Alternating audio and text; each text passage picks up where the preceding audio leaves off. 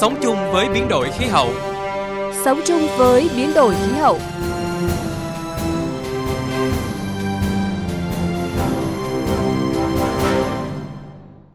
Biên tập viên Minh Khánh và Ái Kiều kính chào quý vị và các bạn. Thay đổi phương thức sản xuất thích ứng với biến đổi khí hậu là nội dung chính chúng tôi chuyển đến quý vị và các bạn trong chương trình hôm nay. Trước tiên mời quý vị và các bạn theo dõi một số thông tin về biến đổi khí hậu. Theo dự báo, người dân miền Bắc năm nay sẽ đón Tết Nguyên đán canh tí với thời tiết lạnh hơn so với Tết năm ngoái.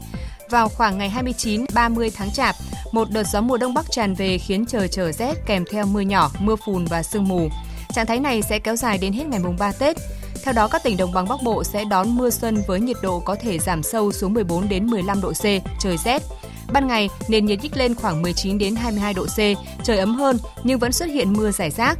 Riêng các tỉnh miền núi như Điện Biên, Lai Châu, không khí lạnh ít tác động hơn nên trời sẽ lạnh về đêm và sáng sớm, nắng ấm xuất hiện vào trưa chiều. Theo đánh giá của Tổng cục Thủy lợi Bộ Nông nghiệp và Phát triển Nông thôn, hiện mực nước trữ của các hồ chứa thủy điện có nhiệm vụ cấp nước cho vụ xuân đang thiếu hụt 7 tỷ mét khối so với vụ xuân 2019. Trữ lượng của Hồ Hòa Bình thậm chí đang ở mức thấp nhất trong lịch sử 30 năm đi vào vận hành, khai thác. Nhiều địa phương đứng trước nguy cơ thiếu hụt nguồn nước phục vụ gieo cấy nghiêm trọng, đặc biệt là Hà Nội. Trước nguy cơ thiếu nước gieo cấy lúa vụ xuân 2020, các tỉnh, thành phố khu vực Trung Du và Đồng bằng Bắc Bộ dự kiến chuyển đổi khoảng 5.400 hecta từ đất canh tác lúa truyền thống sang các loại cây trồng cạn. Trong đó, kế hoạch của Hà Nội là chuyển đổi 800 hecta đất lúa sang canh tác rau màu, cây ăn quả. Theo Viện Khoa học Thủy lợi miền Nam, dự báo mặn sẽ xâm nhập sâu vào đồng bằng sông Cửu Long đúng thời kỳ chiều cường và chuẩn bị đón Tết Nguyên đán canh tí. Tại vùng ven biển đồng bằng sông Cửu Long, nguồn nước ngọt có nguy cơ bị thiếu hụt cao, xâm nhập mặn dự báo tại các cửa sông Cửu Long có khả năng cao ngay trong tháng 1, tháng 2 năm 2020. Ủy ban nhân dân tỉnh Bến Tre đã ban hành quyết định số 72 về tình huống khẩn cấp do xâm nhập mặn trên địa bàn. Theo đó, yêu cầu các ngành các cấp địa phương khẩn trương vào cuộc thực hiện các giải pháp trọng tâm phòng chống ứng phó khẩn cấp tình huống xâm nhập mặn, triển khai ngay các công trình tạm để ngăn mặn, tăng cường tích trữ nguồn nước ngọt phục vụ sinh hoạt sản xuất, cùng với đó xây dựng hệ thống quan trắc và cảnh báo mặn tự động cùng nhà điều hành xử lý, truyền thông tin độ mặn kịp thời đến người dân, Tại Cà Mau, tính đến thời điểm này có hơn 16.500 ha lúa tôm bị thiệt hại do hạn hán xâm nhập mặn, hơn 24.000 ha lúa mùa lúa đông xuân bị ảnh hưởng do thiếu nước, hơn 20.000 hộ dân khó khăn về nguồn nước sinh hoạt, có 11 điểm xảy ra sự cố sụt lún do hạn hán gây ra. Tại huyện Thới Bình, tỉnh Cà Mau hiện có hơn 10.700 ha trên 18.600 ha sản xuất lúa thiệt hại do hạn hán xâm nhập mặn, trong đó có hơn 5.700 ha bị thiệt hại hơn 70%. Huyện Trần Văn Thời hiện có khoảng 150 ha lúa vụ đông xuân đang trong giai đoạn đẻ nhánh bị thiếu nước nghiêm trọng. Năm 2019 được các nhà khoa học thế giới nhận định là năm nóng nhất trong lịch sử trong bối cảnh khí thải do con người tạo ra đã khiến biển ấm lên với tốc độ nhanh chưa từng thấy, dẫn đến những tác động thảm khốc với khí hậu trái đất. Thực tế này có thể được cảm nhận qua thời tiết cực đoan, mực nước biển dâng và hệ sinh thái biển bị hủy hoại, và chỉ với việc tăng thêm 1 độ C so với thời kỳ tiền công nghiệp, biến đổi khí hậu đã khiến trái đất phải trải qua hàng loạt thảm họa như hạn hán, siêu bão, lũ lụt, cháy rừng.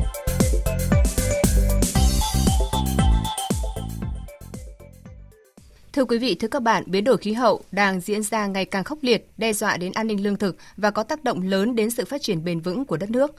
Trước những diễn biến phức tạp và ngày càng nghiêm trọng của biến đổi khí hậu, ảnh hưởng đến hoạt động sản xuất, để ứng phó giảm nhẹ tác động tiêu cực của biến đổi khí hậu, chuyển đổi cơ cấu cây trồng, vật nuôi tùy thuộc điều kiện từng vùng là một trong những giải pháp mà ngành nông nghiệp khuyến cáo các địa phương đẩy mạnh triển khai thực hiện. Đây được xem là biện pháp cần thiết để ngành nông nghiệp có thể đứng vững trước các hình thái biến đổi khí hậu. Những năm gần đây, biến đổi khí hậu khiến thiên tai xảy ra nhiều, gây thiệt hại nặng nề về người và tài sản, làm ảnh hưởng đến đời sống và sản xuất của người dân Quảng Ninh. Bởi vậy, việc ứng phó với biến đổi khí hậu, tăng cường quản lý tài nguyên, bảo vệ môi trường là một trong những nhiệm vụ quan trọng được tỉnh Quảng Ninh quan tâm chú trọng. Tại xã Bình Khê, thị xã Đông Triều, những năm qua, việc chuyển đổi cơ cấu cây trồng đã được các ban ngành chức năng địa phương đẩy mạnh thực hiện. Những diện tích trồng lúa kém hiệu quả đã được thay bằng cánh đồng trồng hoa cây cảnh, mang lại nguồn thu ổn định cho người dân. Theo ông Võ Thành Nam, nông dân xã Bình Khê, nhờ định hướng chuyển đổi cơ cấu cây trồng vật nuôi, đời sống người dân đã được cải thiện rõ rệt. Cái quan trọng chính là là thế nào để nâng cao cái thu nhập của người dân. Đồng thời cái vận động để tích cực chuyển đổi cái cơ cấu kinh tế, tạo ra nhiều các cái mô hình cây con mới, rồi có các cái mô hình đưa vào rồi kết hợp bốn nhà để tiêu thụ sản phẩm. Những cái việc đó tạo người nông dân có cái thu nhập Những năm gần đây, ảnh hưởng của biến đổi khí hậu đã tác động trực tiếp đến sản xuất nông nghiệp, nhất là gây hiện tượng ngập lũ trong mùa mưa, xâm nhập mặn vào sâu trong nội đồng vào mùa khô hạn và diện tích đất đai bị bạc màu, đa dạng sinh học giảm. Cùng với những tác động bất lợi đến cây trồng, tại khu vực Nam Trung Bộ, hình thái rõ rệt của biến đổi khí hậu chính là tình trạng khô hạn, thiếu thức ăn, nước uống, dẫn đến gia súc chết do mất sức đề kháng, ảnh hưởng nghiêm trọng đến sự phát triển của toàn ngành. Bà Hạ Thúy Hạnh, Phó Giám đốc Trung tâm Khuyến nông Quốc gia cho rằng, ngoài việc đẩy mạnh ứng dụng khoa học công nghệ, áp dụng các biện pháp kỹ thuật nhằm nâng cao chất lượng vật nuôi, giảm phát thải khí nhà kính, giảm ô nhiễm môi trường, các địa phương vùng duyên hải Nam Trung Bộ cũng cần xem xét lựa chọn những vật nuôi có thế mạnh phù hợp với khí hậu thổ nhưỡng để phòng ngừa hiệu quả trước những tác động của biến đổi khí hậu. Các địa phương làm sao để đưa ra những cái giải pháp tổng thể, cụ thể hơn nữa liên quan đến phần chiến lược phát triển chăn nuôi cũng như những cái đề án tái cơ cấu chăn nuôi thích hợp với từng vùng miền, thích hợp với từng nguyên liệu sẵn có thức ăn của địa phương cũng là một cái giải pháp rất là quan trọng cho người chăn nuôi ở các địa phương. Đầu năm 2020, toàn vùng đồng bằng sông Cửu Long đã được cảnh báo sẽ đối mặt với tình trạng hạn mặn đến sớm và nặng nề hơn nhiều so với các năm trước, tác động trực tiếp đến sản xuất cũng như đời sống của người dân vùng châu thổ. Để ổn định sản xuất cũng như đảm bảo thu nhập cho người dân, việc chuyển đổi cơ cấu cây trồng nhằm thích ứng với biến đổi khí hậu được xem là kim chỉ nam cho các địa phương vùng đồng bằng sông Cửu Long, trong đó có Tiền Giang. Ông Nguyễn Văn Mẫn, Giám đốc Sở Nông nghiệp và Phát triển Nông thôn tỉnh Tiền Giang cho biết, thực hiện đề án tái cơ cấu ngành nông nghiệp và thích ứng với biến đổi khí hậu, toàn tỉnh Tiền Giang đã chuyển đổi gần 57.000 ha cây trồng phù hợp với điều kiện đất đai thổ nhưỡng, nhu cầu thị trường. Trong đó có hơn 5.500 ha vườn cây ăn quả, 1.000 ha rau màu và 50.000 ha lúa chất lượng cao. Qua khảo sát cho thấy, mô hình chuyển đổi từ lúa sang các loại cây ăn trái, rau màu, nông dân có thu nhập mỗi năm tăng từ 71 đến gần 300 triệu đồng một hecta, gấp 3,7 đến 5,8 lần so với trồng lúa. Hiện tỉnh cũng đang tiếp tục hỗ trợ và khuyến khích người dân chuyển đổi cơ cấu cây trồng, nhất là khu vực chịu tác động của hạn mặn và vùng ngập lũ. Trong thời gian tới, tỉnh tiếp tục thông tin công bố quy hoạch dùng trồng, tính thích nghi của các loại cây trồng theo từng vùng sinh thái, đầu tư hoàn thiện hệ thống đê bao, cống đập, đường giao thông, đảm bảo ngăn mặn triều cường, thoát lũ, đầu tư hỗ trợ cơ giới hóa, ứng dụng mạnh mẽ các thành tựu khoa học kỹ thuật vào sản xuất, Biến đổi khí hậu đang diễn biến ngày càng khốc liệt, thực tế này đặt ra yêu cầu với ngành nông nghiệp cần có những giải pháp cụ thể và hiệu quả để nâng cao khả năng thích ứng, đảm bảo sản xuất hiệu quả và bền vững.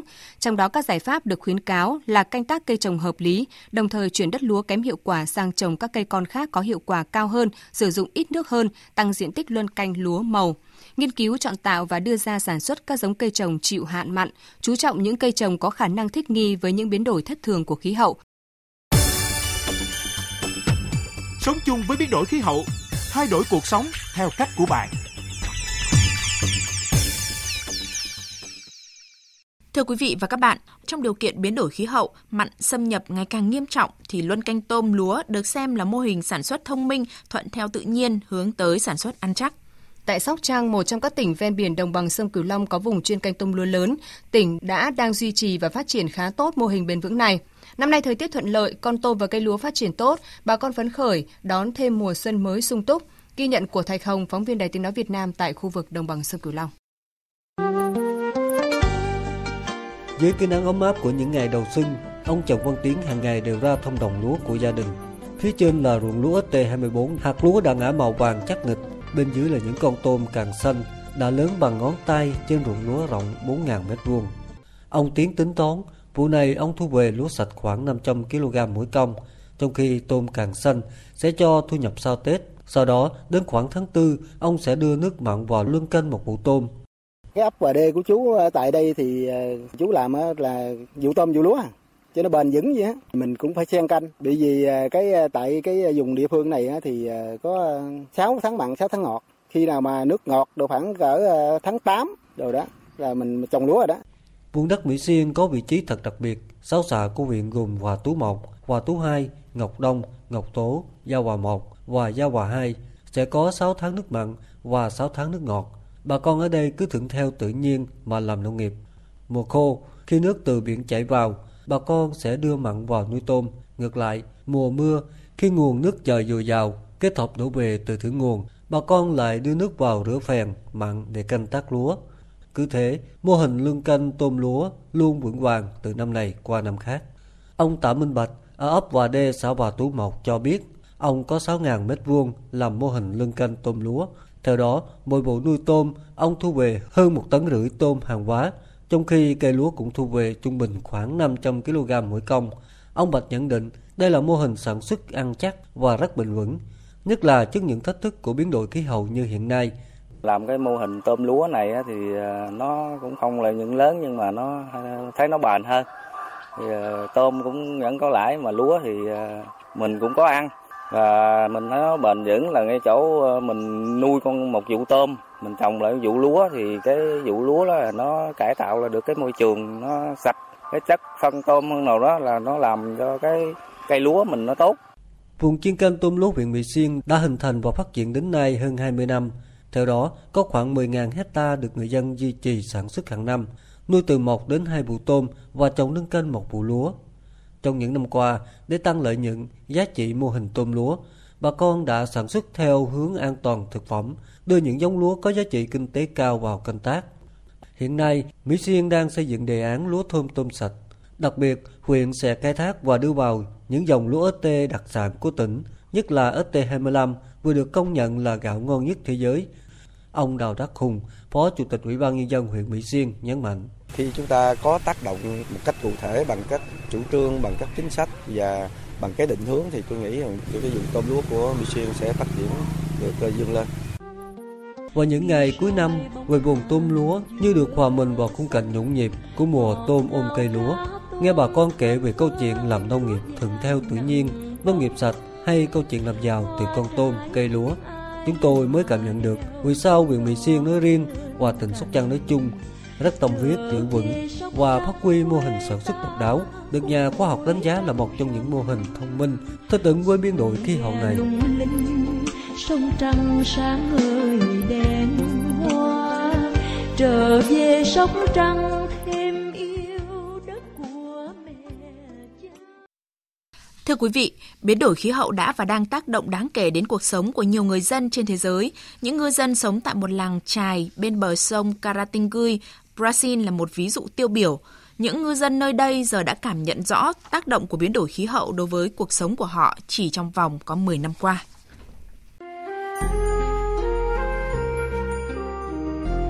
Nếu như 10 năm trước đây, anh Zoda Cruz chỉ việc chèo thuyền ra sông Caratingui để con thuyền ở gần bờ, sau đó nhanh chóng lội qua rừng nước để vào vùng đầm lầy bên trong.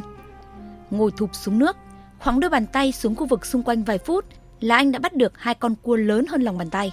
Mỗi cuộc đi săn như vậy, anh Cruz lại thu về khoảng 40 đến 50 con cua. Số cua này mang lại cho anh khoảng 200 rial, tương đương 50 đô la một tuần, số tiền đủ để anh có thể sống qua ngày. Thế nhưng giờ mọi chuyện đã khác. Biến đổi khí hậu đã làm thay đổi mọi thứ. Anh Cru than thở. Meu nome é José de Jesus da Cruz. Rừng nước đã phải gồng mình chịu đựng và tôi cũng đang phải chịu đựng theo. Có nhiều ngư dân cũng như tôi, họ phải sống phụ thuộc vào rừng nước để lấy thức ăn mỗi ngày. Biến đổi khí hậu và sự phát triển của con người đang đẩy một triệu loài, đặc biệt là các loài thủy sinh trước nguy cơ tuyệt chủng. Những hệ quả của tình trạng biến đổi khí hậu giờ đang đe dọa trực tiếp cuộc sống của nhiều hộ gia đình ở làng trài của anh Cru, vốn phụ thuộc vào hệ sinh thái ven biển. Ông Carlos Nobre, nhà nghiên cứu khí hậu Sao Paulo nhận xét. Vào thời điểm này, chúng ta cần một rào chắn để làm giảm đi những tác động của đại dương, của thủy triều, của những cơn bão. Rừng nước có vai trò quan trọng nhằm bảo vệ quần cư ven biển. Khu vực rừng nước, nơi những ngư dân như anh Cru sinh sống, trải dài trên một diện tích rộng chừng hơn 13.000 km vuông, dọc khu vực duyên hải Brazil – đây được xem là rào chắn bảo vệ nhiều khu vực ven biển Brazil trước tác động của biến đổi khí hậu. Thế nhưng dưới tác động của biến đổi khí hậu, môi trường rừng nước ở đây cũng đang dần biến đổi, cùng với sự suy giảm của nhiều loài thủy sinh nơi đây.